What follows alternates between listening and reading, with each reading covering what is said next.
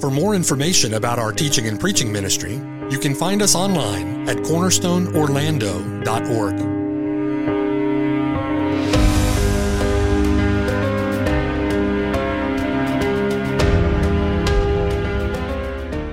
The following sermon has been brought to you by Cornerstone Orlando, making disciples for the glory of God.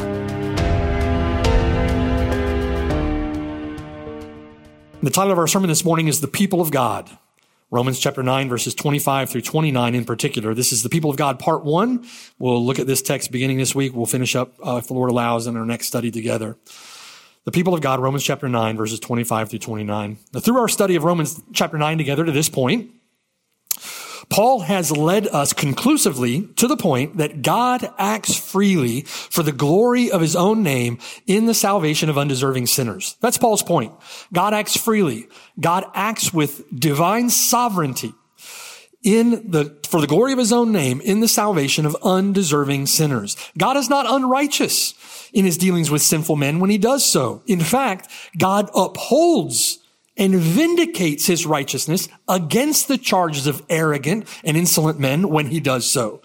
Through the sacrificial and substitutionary death of his own son, God preserves his sovereign freedom in showing mercy to whomever he wills to show mercy, being both just and the justifier of the one who has faith alone in Christ alone and at the same time do the manifold offense of the sinner's rebellion against him. God upholds his sovereign freedom in judicially hardening those whom he wills to harden, being both just and blameless in his judgments over those who have sinned against him.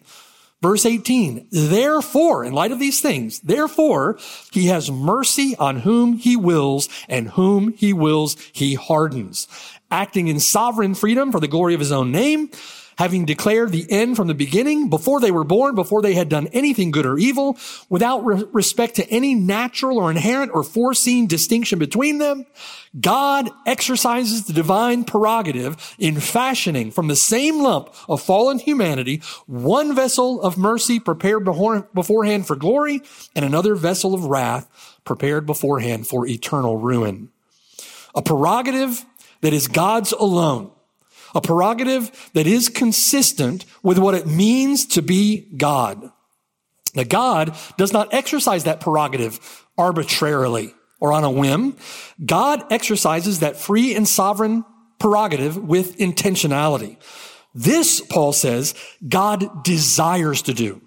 He desires to exercise that prerogative, as it were, in fulfillment of a gracious purpose. And in fulfillment of that gracious purpose, God determines to endure those objects of his wrath.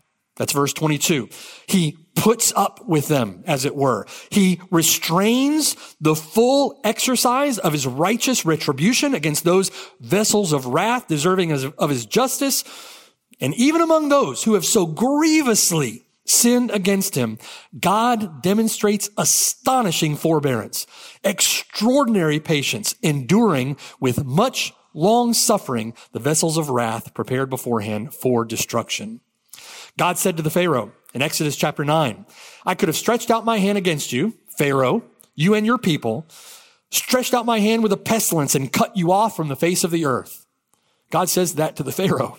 I could have cut you off from the earth.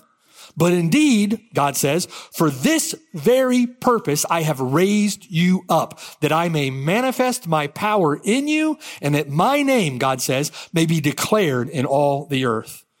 In other words, God enduring sinners to display the righteous revelation of his wrath. God enduring sinners to display the just outpouring of his power upon them in judgment. All of that now to what end? To what end? Verse 23. So that he might make known the riches of his glory on the vessels of mercy, which he had prepared beforehand for glory. God, think with me now. God employs his wrath, so to speak, in the service of his great mercy so that against the terrifying backdrop of his just and righteous wrath, he might more vividly display the infinite and inexhaustible riches of his own glory poured out in the salvation of undeserving sinners. All of that magnifies, magnifies the glory of God. Ephesians chapter 2, that in the ages to come, he might show the exceeding riches of his grace and his kindness toward us in Christ Jesus to the praise of the glory of his grace. How is it, brother and sister, when you, when you came to the Lord Jesus Christ, how was it that you saw the value, the preciousness, the beauty of our Lord Jesus Christ? You saw that in the context of your own sin against him, did you not?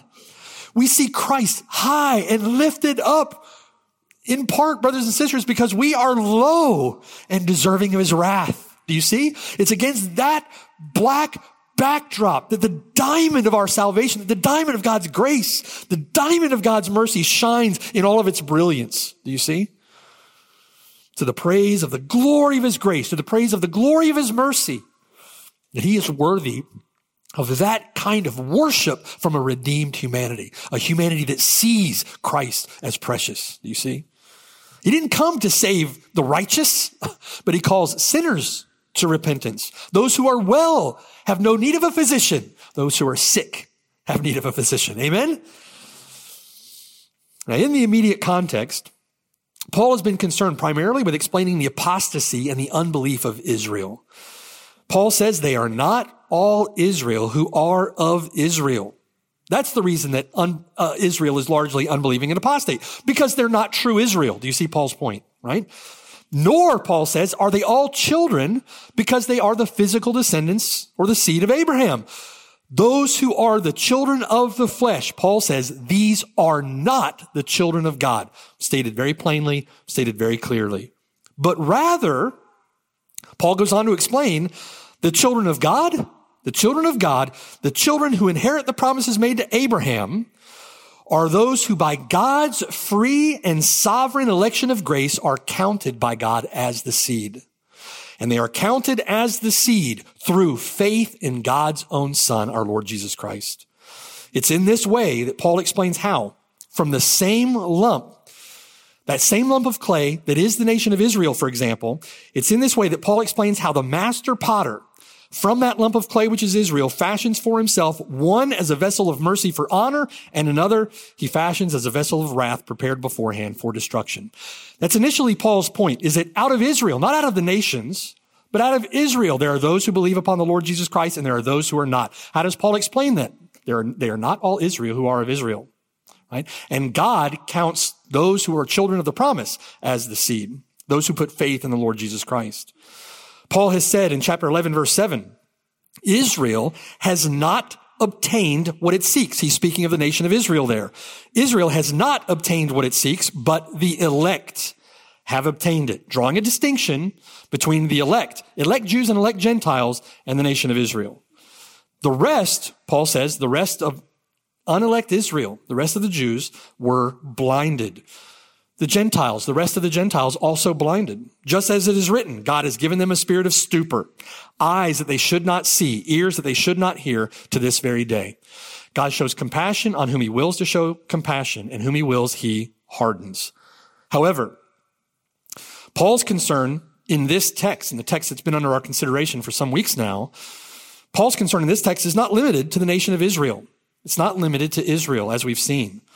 The potter has power, right, authority over all the clay from one lump consisting of all of fallen humanity to make one vessel for honor and another vessel for dishonor. And just as God, according to the election of grace, has taken some from among the nation of Israel to fashion them as vessels of mercy, prepared beforehand for glory, God does likewise in the nations. He has done likewise from among the nations. Verse 24.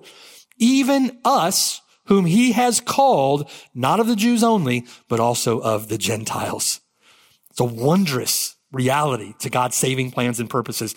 Brothers and sisters, for us, right? This, this includes us. This should be of particular interest to you and I, Gentiles, and how we fit into God's redemptive plans and purposes. Paul's explaining that now to us in the text. Now, this assertion would have been absolutely shocking to the Jews. If they were a Jewish listener in Paul's audience, this, this would have astonished them that Paul would make this kind of statement.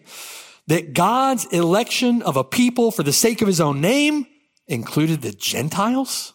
that the Gentiles, the Gentiles would partake of the promises made to their father.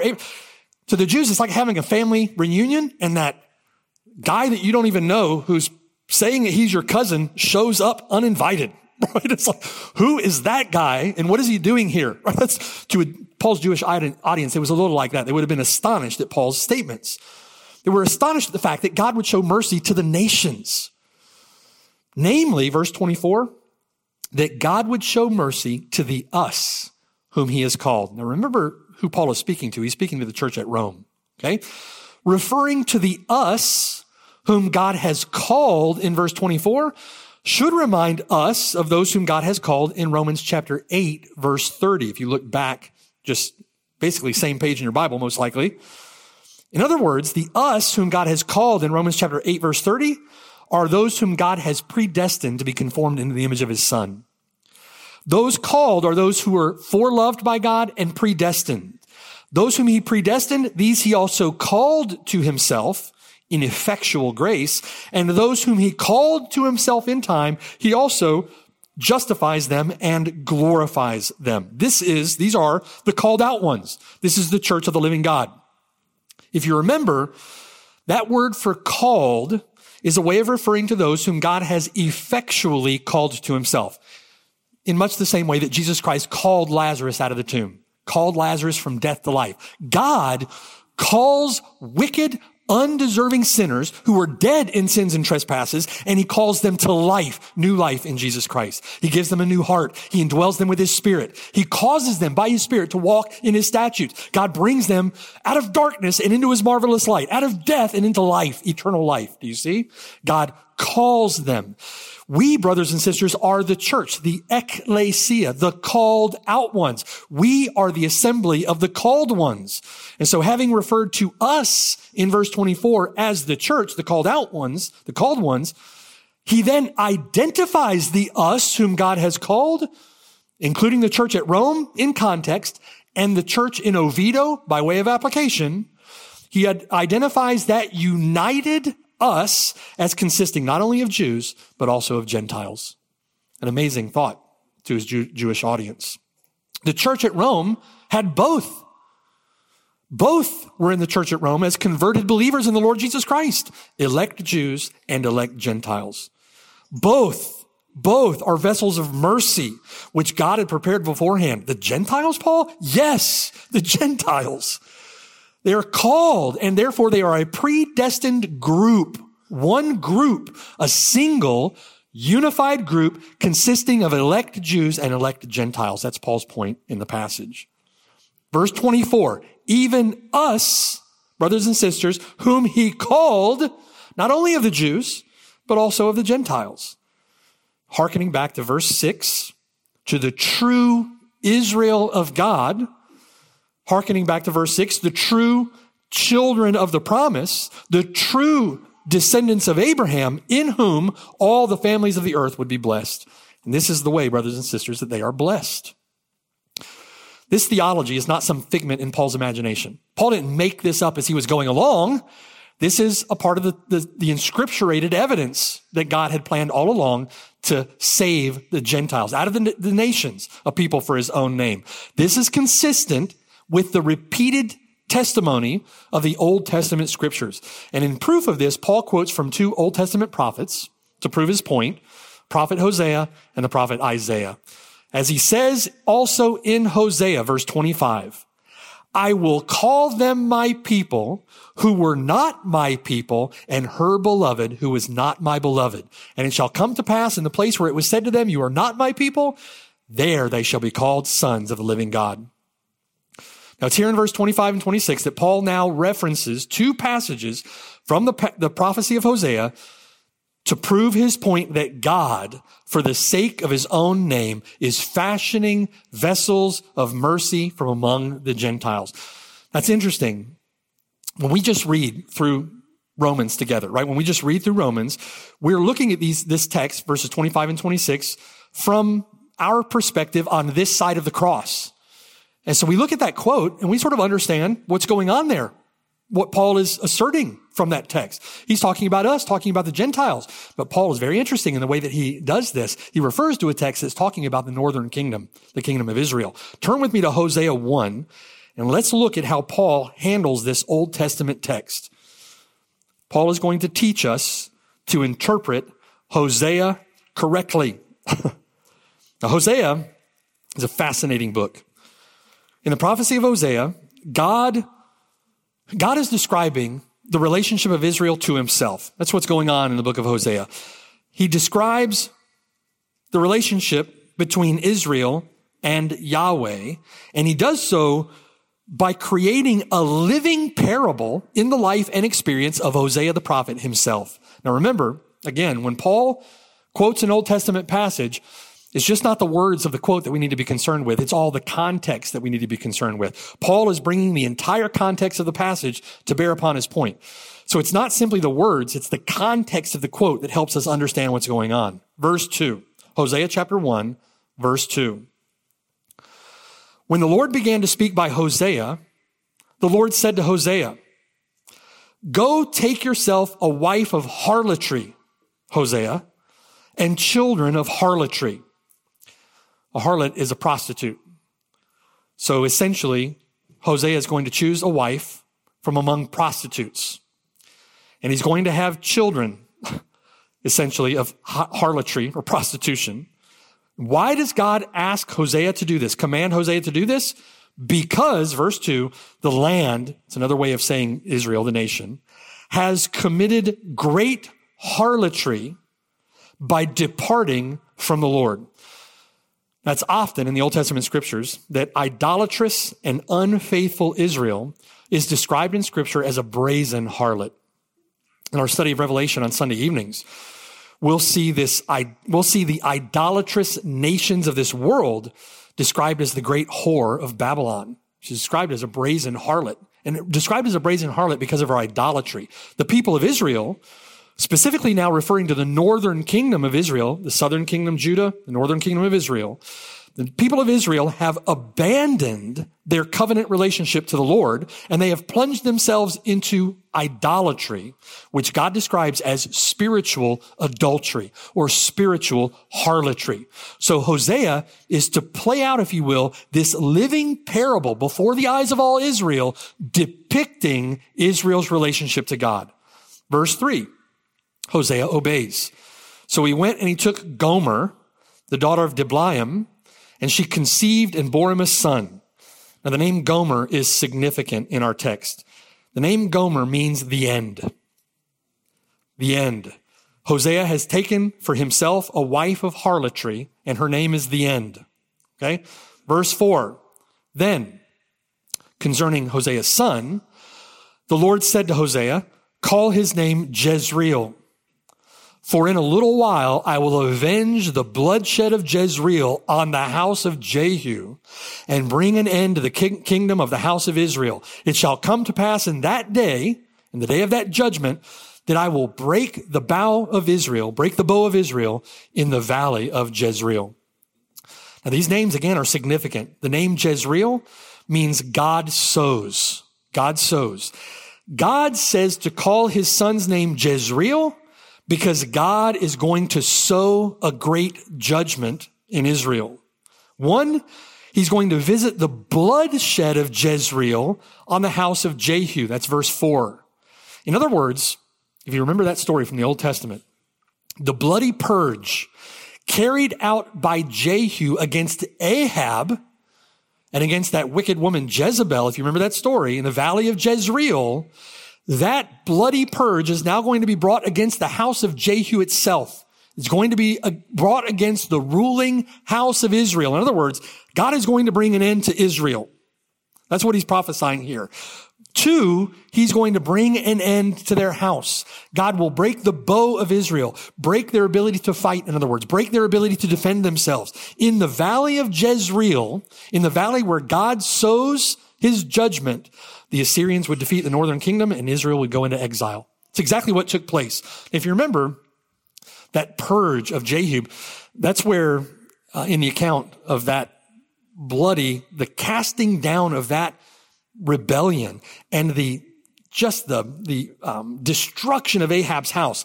That's where uh, Jezebel see Jehu coming from afar, and so she puts makeup on her face. She fixes her hair and she leans out the window. Hey, Jehu, you know. and Jehu tells them to throw her out the window. And Jehu, they throw her out the window. She lands on the pavement below. Her and in fulfillment of prophecy, God had said that it would happen, and it came to pass. The dogs licked up the blood of Je- Jezebel on that pavement, ate her corpse. Nothing was left of her. I think it was the palms of her hands, soles of her feet.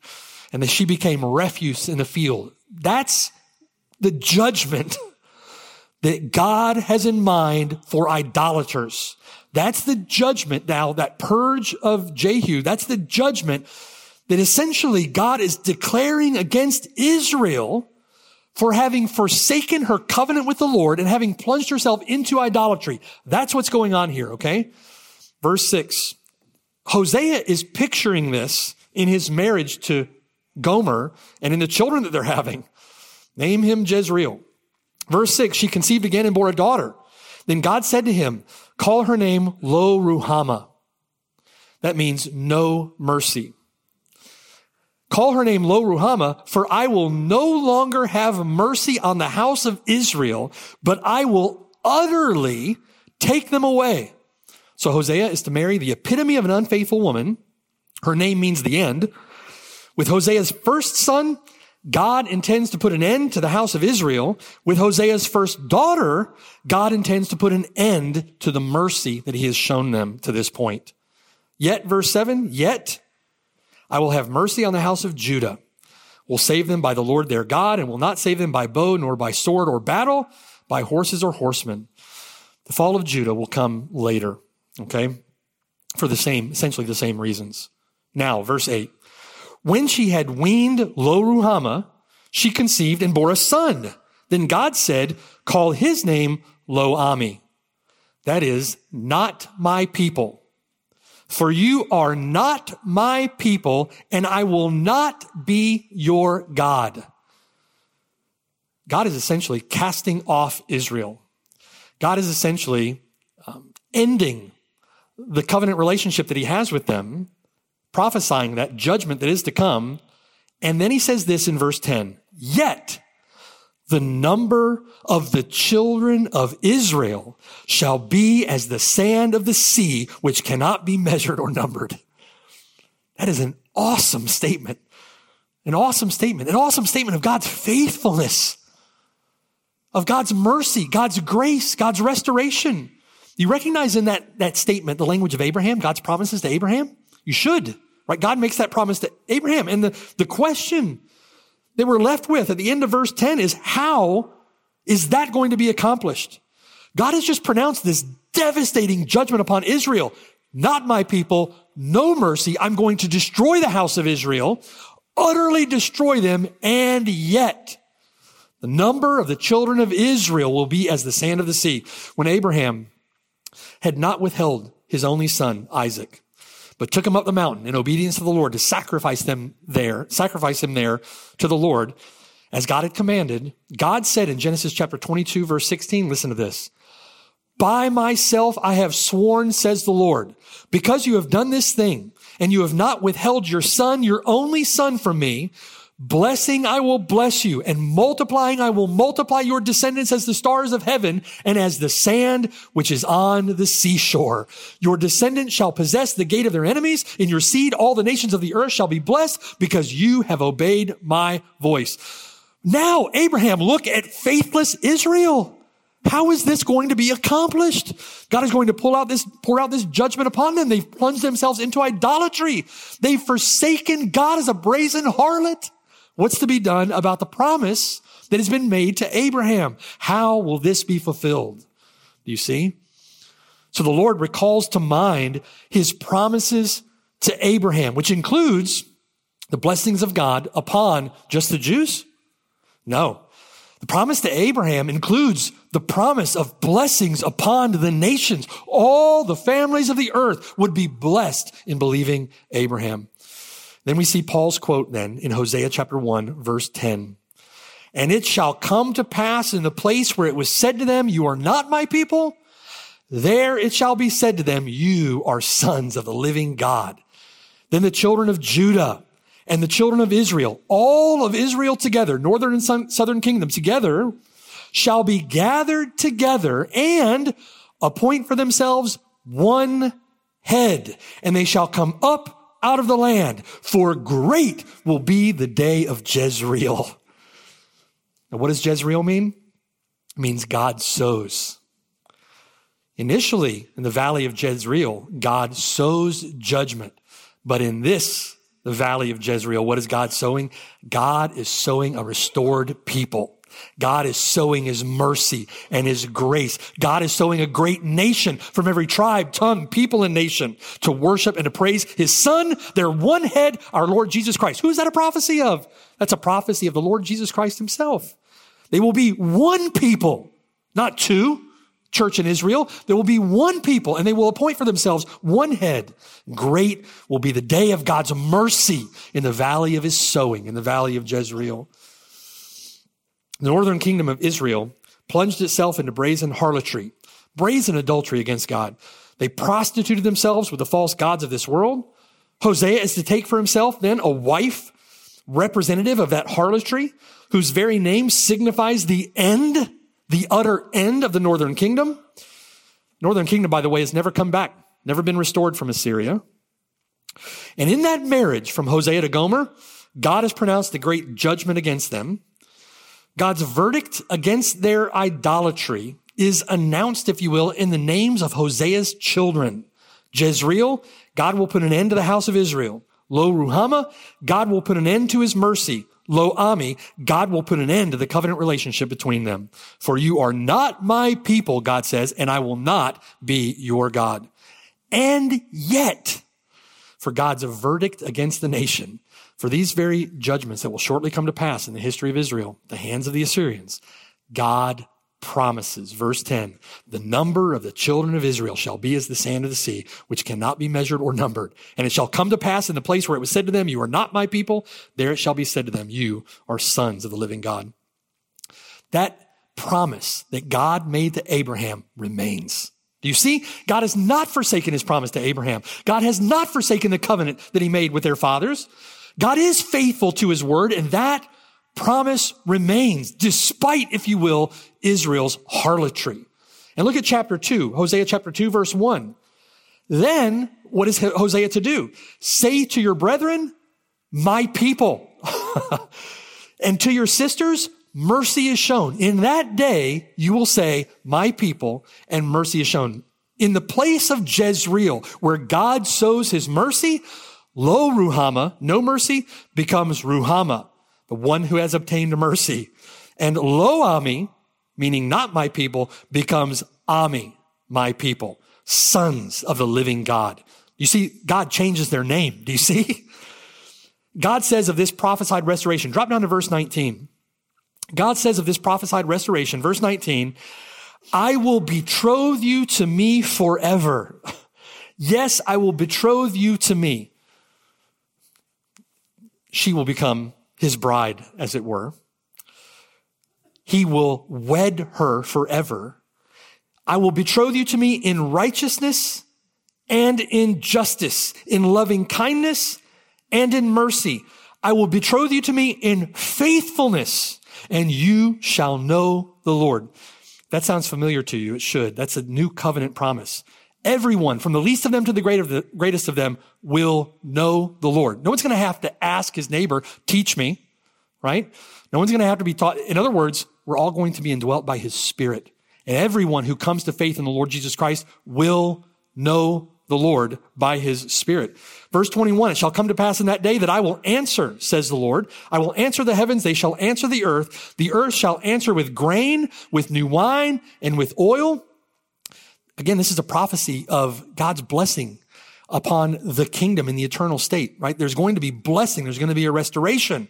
And they shall answer Jezreel. Then I will sow her for myself in the earth and I will have mercy on her who had not obtained mercy. And then I will say to those who were not my people, you are my people. And they shall say, you are my God.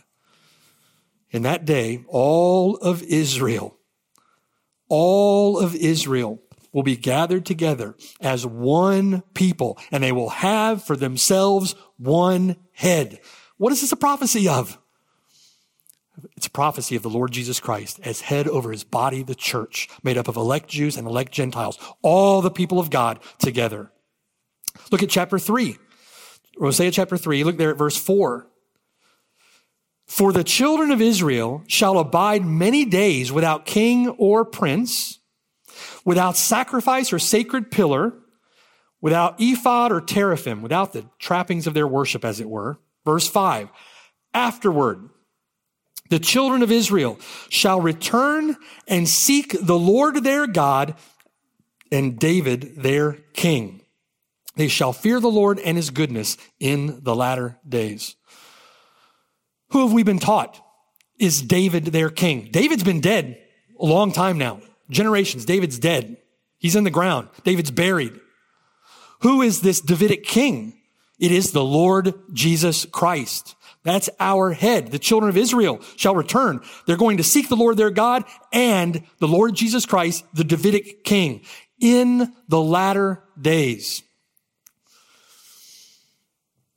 The latter days are a reference to the days of the coming Messiah. When you see that phrase, that's a reference to the days of the Messiah, the age in which we live, brothers and sisters, the church age, the days of our Lord Jesus Christ. All of this symbolized in the record of Hosea's own marriage to Gomer long before these events ever took place and on the pages of scripture in the prophecy of Hosea. Right? All of this recorded all of Israel gathered together. What has Paul been teaching us about the identity of Israel? They're not all Israel who are of Israel. The children of the flesh, these are not the children of God. Who are true Israel? Who are the true circumcision? Those who've been circumcised of heart. The one who is a Jew is a Jew inwardly, right? Romans chapter two. What has Paul been teaching us about true Israel? True Israel are those whom God has saved, those whom he has called, effectually called to himself, those whom God has indwelled with his spirit, elect Jews and elect Gentiles in one body under their head, the Lord Jesus Christ. All those who put their faith and trust in Jesus Christ. If you do not put your faith and trust in Jesus Christ, then Paul says, let him be accursed. Those who do not love the Lord Christ, let them be damned. Our Lord Jesus Christ is the head of a glorious people redeemed through his own shed blood on the cross. We're not two people, brothers and sisters. We are one people under the headship of our Lord Jesus Christ. Isaiah chapter 11. Listen to this from Isaiah, the prophecy of Isaiah chapter 10 or chapter 11, verse 10. Listen. In that day, in the latter days, in those days of the Messiah, in that day when the Lord Jesus Christ will come, in that day there shall be a root of Jesse who was David's father? Jesse. Who shall stand as a banner to the people, for the Gentiles shall seek him, and his resting place shall be glorious. It shall come to pass in that day that the Lord shall set his hand again the second time to recover the remnant of his people who are left. That doctrine of the remnant is going to be very important in the next text, section of text we're going to consider. To recover the remnant, right?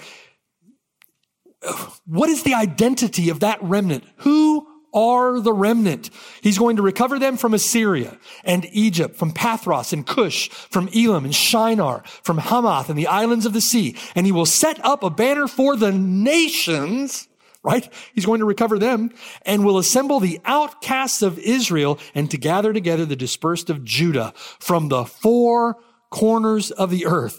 God is gathering to himself a remnant calling a people out for his own name, out from among certainly the Jews, but a people for his own name, out from among the Gentiles.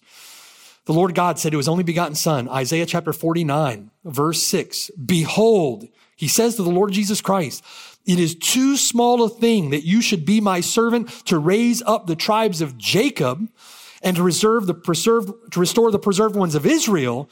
Behold, I will also give you as a light to the Gentiles that you should be my salvation to the ends of the earth. What a glorious plan of salvation. You know, it's not arbitrary that the Gentiles would be in- included. These things are not arbitrary. They're not like, it's not plan B that we got included. This is God's plan all along. Do you see? The scriptures foreseeing that God would save the Gentiles, preach the gospel beforehand to Abraham, saying, In you all the families of the earth will be blessed. It's just God's wondrous infinitely wise and marvelous plan of salvation.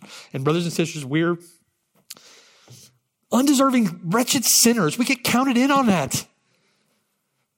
How unworthy are you, are, am I, to be included in this? God is amazing. Amen. His plans are amazing. What Jesus Christ has done is amazing. Look at Amos chapter 9 with me. Amos chapter 9. And again, we're further considering these marvelous plans of God for the salvation of the Gentiles and the restoration of a remnant. And in Amos chapter 9, Amos also alludes to this. This is all over the Old Testament. Verse 8. Amos 9, verse 8. Behold, the eyes of the Lord God are on the sinful kingdom and I will destroy it from the face of the earth. Yet I will not utterly destroy the house of Jacob, says the Lord. He's going to leave to himself a remnant. For surely I will command and I will sift the house of Israel among the nations as grain is sifted in a sieve. They're sent off into the nations, so to speak, um, in the Assyrian exile. They're taken captive by Assyria and sent into exile. Yet, verse 9, not the smallest grain shall fall to the ground. Not the chaff, but the grain. The chaff is good for nothing but to be bundled up and thrown into the fire. The grain God takes into his storehouse. Not, a, not the smallest grain shall fall to the ground. No one that God has elected to himself. No one that God has predestined. No one that God has not, that God has called to himself as a child of promise. Not one will be lost. Not one. A remnant. The remnant shall be, will be saved. Verse 10, all the sinners of my people shall die by the sword who say the calamity shall not overtake us or confront us. Verse 11, but on that day, on that day, I will raise up the tabernacle of David I'm going to raise up the throne of David. How does he do that? That tabernacle of David, which has fallen down. God says, I'm going to repair its damages, verse 11. I will raise up its ruins and rebuild it as in the days of old. How does he do that? He does that through the Davidic king, our Lord Jesus Christ, the one who will sit upon the Davidic throne for eternity. On that day, I will raise up that tabernacle of David, which has fallen down, Verse 12, so that they may possess the remnant of Edom and all the Gentiles who are called by my name, says the Lord who does this thing. Now, that's a prophecy of God restoring a people to his name from elect Jews and elect Gentiles. Turn with me to Acts 15. Acts 15. James quotes this very passage at the Jerusalem Council in Acts 15.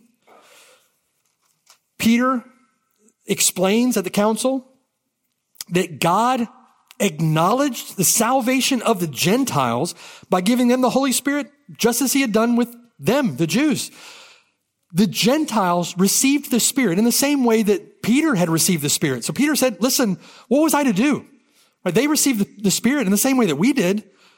Were we going to deny that God had also granted the Gentiles repentance that leads to life? Were we going to deny them baptism when God attested to their salvation by giving them the Spirit the same way that He did to us? Peter's explaining this to the council that God has made no distinction between elect Jews and elect Gentiles. God has made no distinction between elect Jews and elect Gentiles, giving them both the Spirit as a guarantee of their inheritance. They had both been saved through faith alone in Christ alone. So upon this news, upon this explanation, verse 13, Acts 15, verse 13, after they had become silent, there was nothing they could say. James answered then saying, men and brethren, listen to me. Simon has declared how God at the first visited the Gentiles to take out of them a people for his name. And with this, the words of the prophets agree, just as it is written. Verse 16, after this I will return and will rebuild the tabernacle of David, which has fallen down. I will rebuild its ruins and I will set it up. The kingdom of our Lord Jesus Christ has been initiated. It's been inaugurated. Jesus Christ is ruling from the throne over his kingdom. That kingdom has not been fully consummated. There is an already and a not yet aspect of the kingdom. But this kingdom, the tabernacle, has been raised up. Its ruins rebuilt. God is setting it up. Verse 17, so that the rest of mankind may seek the Lord. Those from the nations. What will God's elect do during this time? They're going to seek the Lord Jesus Christ. God is going to effectually call them. The general call of the gospel goes out to all, and there are many who reject it. There are many who, re- who resist the Lord. But that effectual call of God upon the heart of a sinner through that effectual God call, God draws them to himself in grace, opens their eyes that they can see their own sinfulness, see the value of the Lord Jesus Christ, and they turn in faith to Christ and trust him alone for salvation. Right? God effectually calls them to himself. And that tabernacle, the tabernacle, if you will, of the Davidic throne, our Lord Jesus Christ is raised up so that the rest of mankind, so that the nations during this time of the church, the nations would seek the Lord. Even verse 17, even all the Gentiles who are called by my name, says the Lord who does all these things. And then James adds this in verse 18, known to God from eternity are all his works. This is not something that Paul or James or Peter made up as they were going along. All these Gentiles coming, let's figure out how do we, how do we explain this from the Bible? No. Known from eternity are all his works. Now think with me for a moment. This prophecy, the prophecy of Hosea, okay, the prophecy of Hosea, in its original context, the prophecy of Hosea pertains to the northern kingdom of Israel in its context. They had come under the judgment of God due to their idolatry.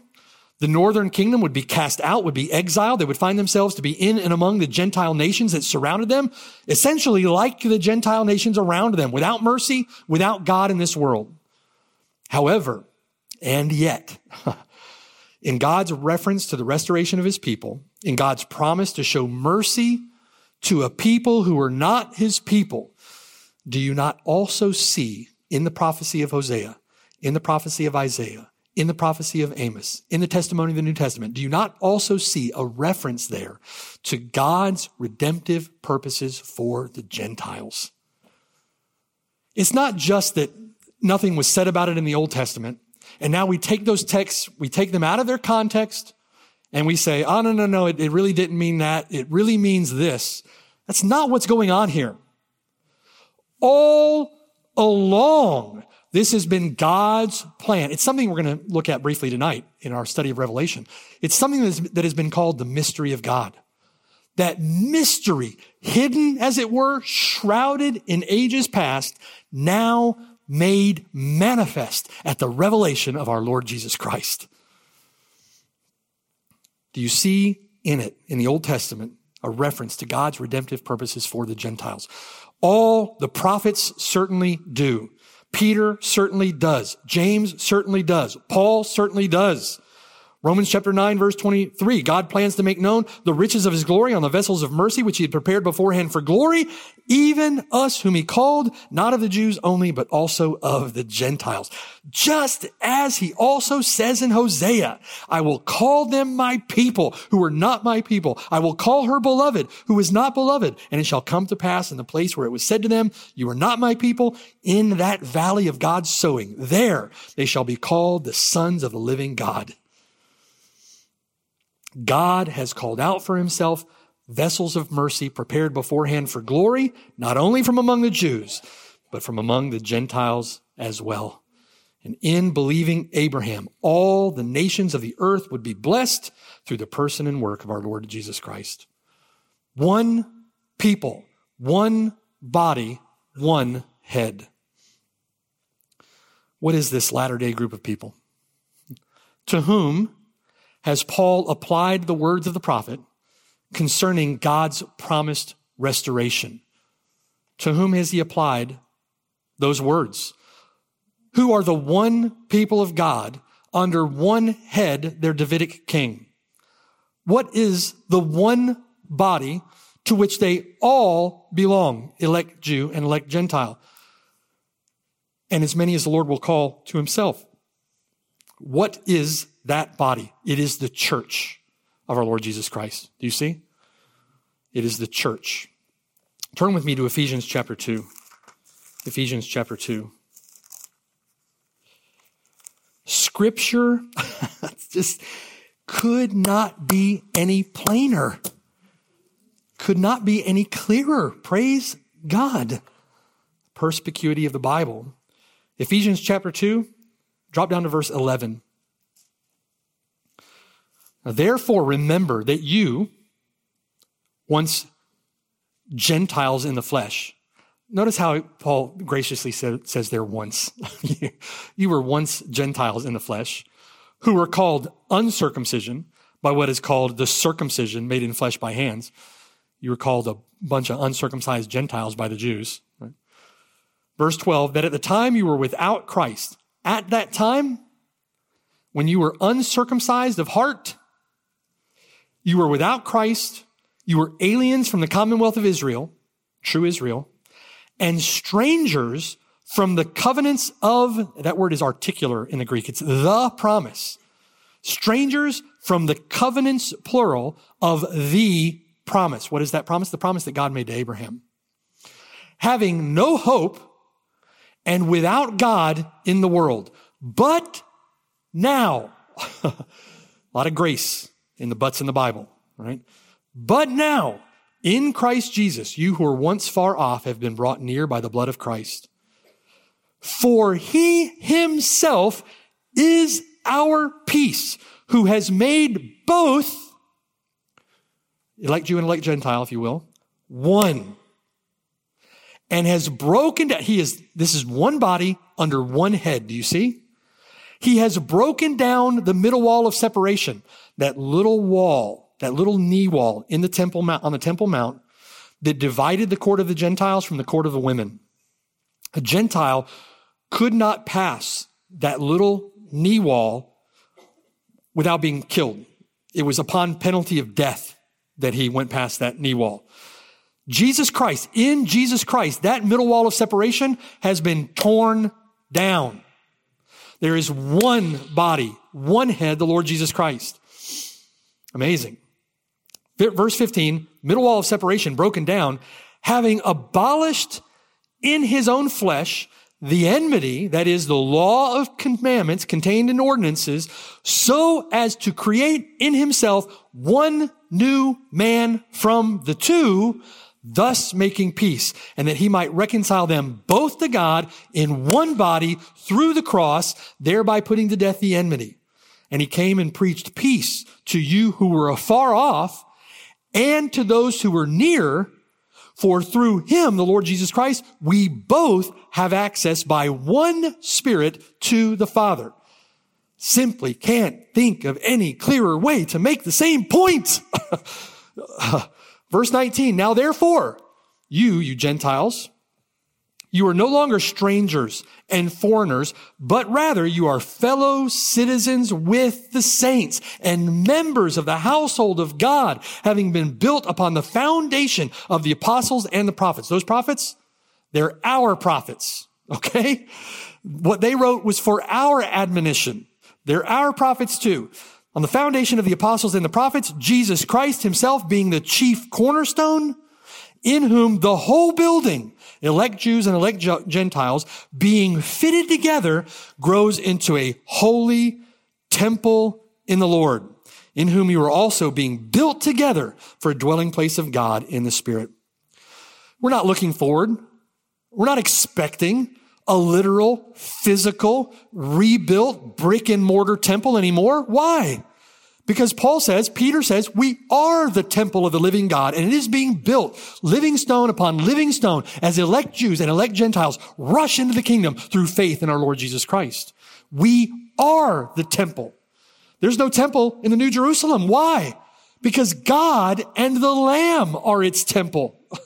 God will dwell among us. We will be his people and he will be our God. We are a dwelling place of God in the Spirit. There are not two peoples of God. There is one body and there is one head and there is one Lord over all. We're not waiting for fulfillment, future fulfillment, certain promises to a national ethnic Israel. We're not waiting for that. God has promised a restoration of all his people, elect Jew and elect Gentile. The church is true Israel, elect Jew and elect Gentile. Abraham, our brother in the church of our Lord Jesus Christ.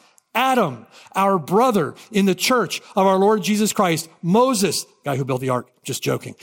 Moses, our brother in the church of our Lord Jesus Christ.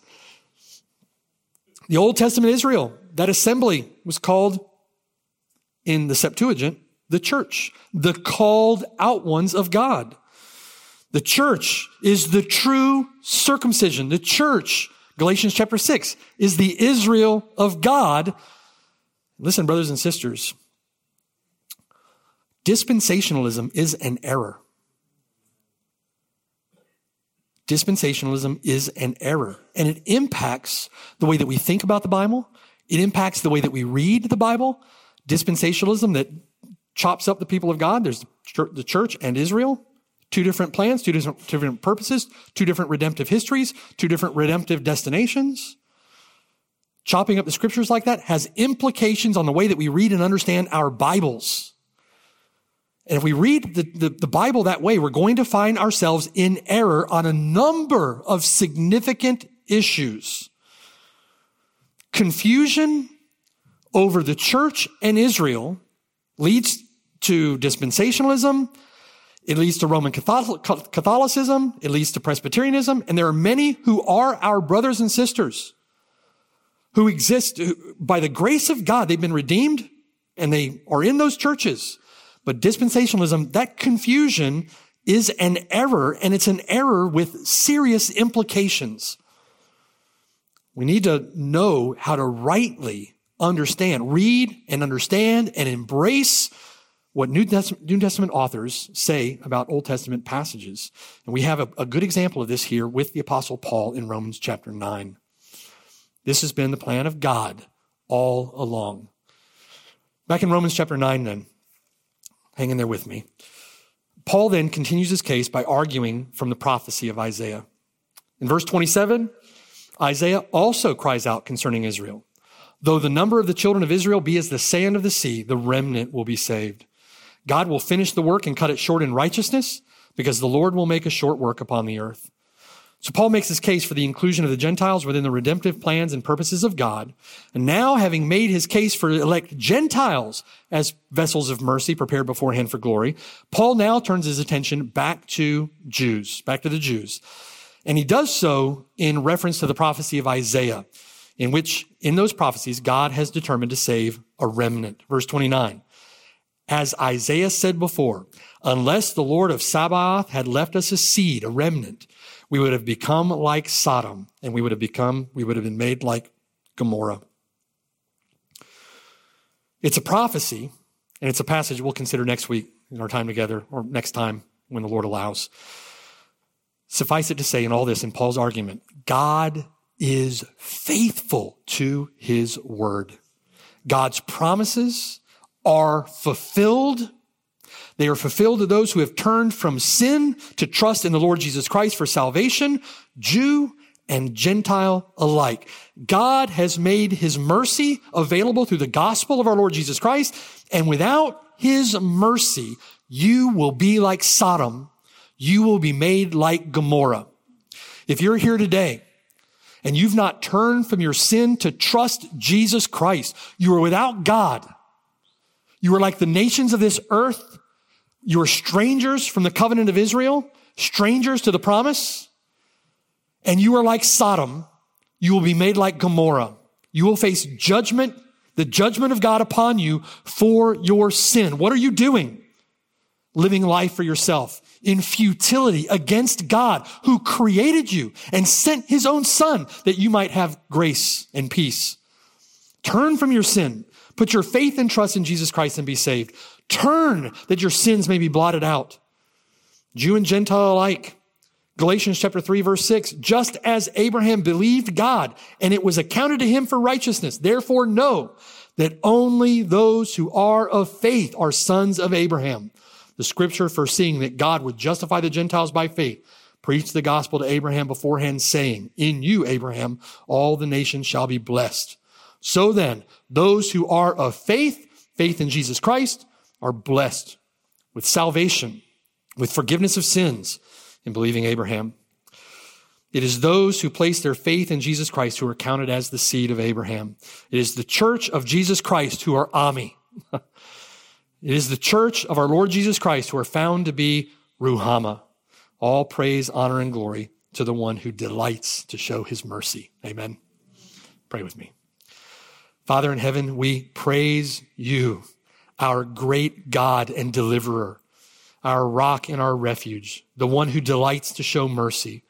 We praise you that you have shown mercy in and through the person and work of our Lord Jesus Christ, who came into this world to save sinners that sinners might turn from their wicked ways, from the futility of their way, from the darkness of the way, their way, from the destruction that surely awaits them, and would turn to the Lord Jesus Christ in faith, trusting him alone for salvation, for the forgiveness of their sins, for the propitiation of your wrath, for the eternal glory of your name. I pray, God, that you would save many for the sake of our bridegroom, that you would, Lord, do so through the the gospel efforts of this church as your people preach the gospel as an enduring witness for Jesus Christ during the time of her, of her own tribulation and testing in this wilderness world in which we live.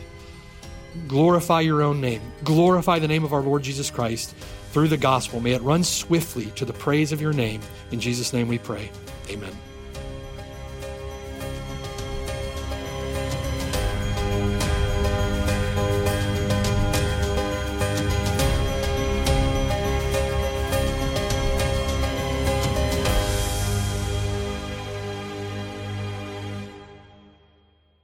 Thanks for listening. My name is Mark Brashear, and I have the blessed privilege of serving with the saints at Cornerstone Church near Orlando, Florida. We're so grateful that you've connected with us through the sermon that you've just heard. For more information, visit us at cornerstoneorlando.org. Or better yet, come and see us on the Lord's Day at 3370 Snow Hill Road in Oviedo, Florida. We're just east of Orlando and about 15 minutes from the campus at UCF. It would be a joy to have you worship with us.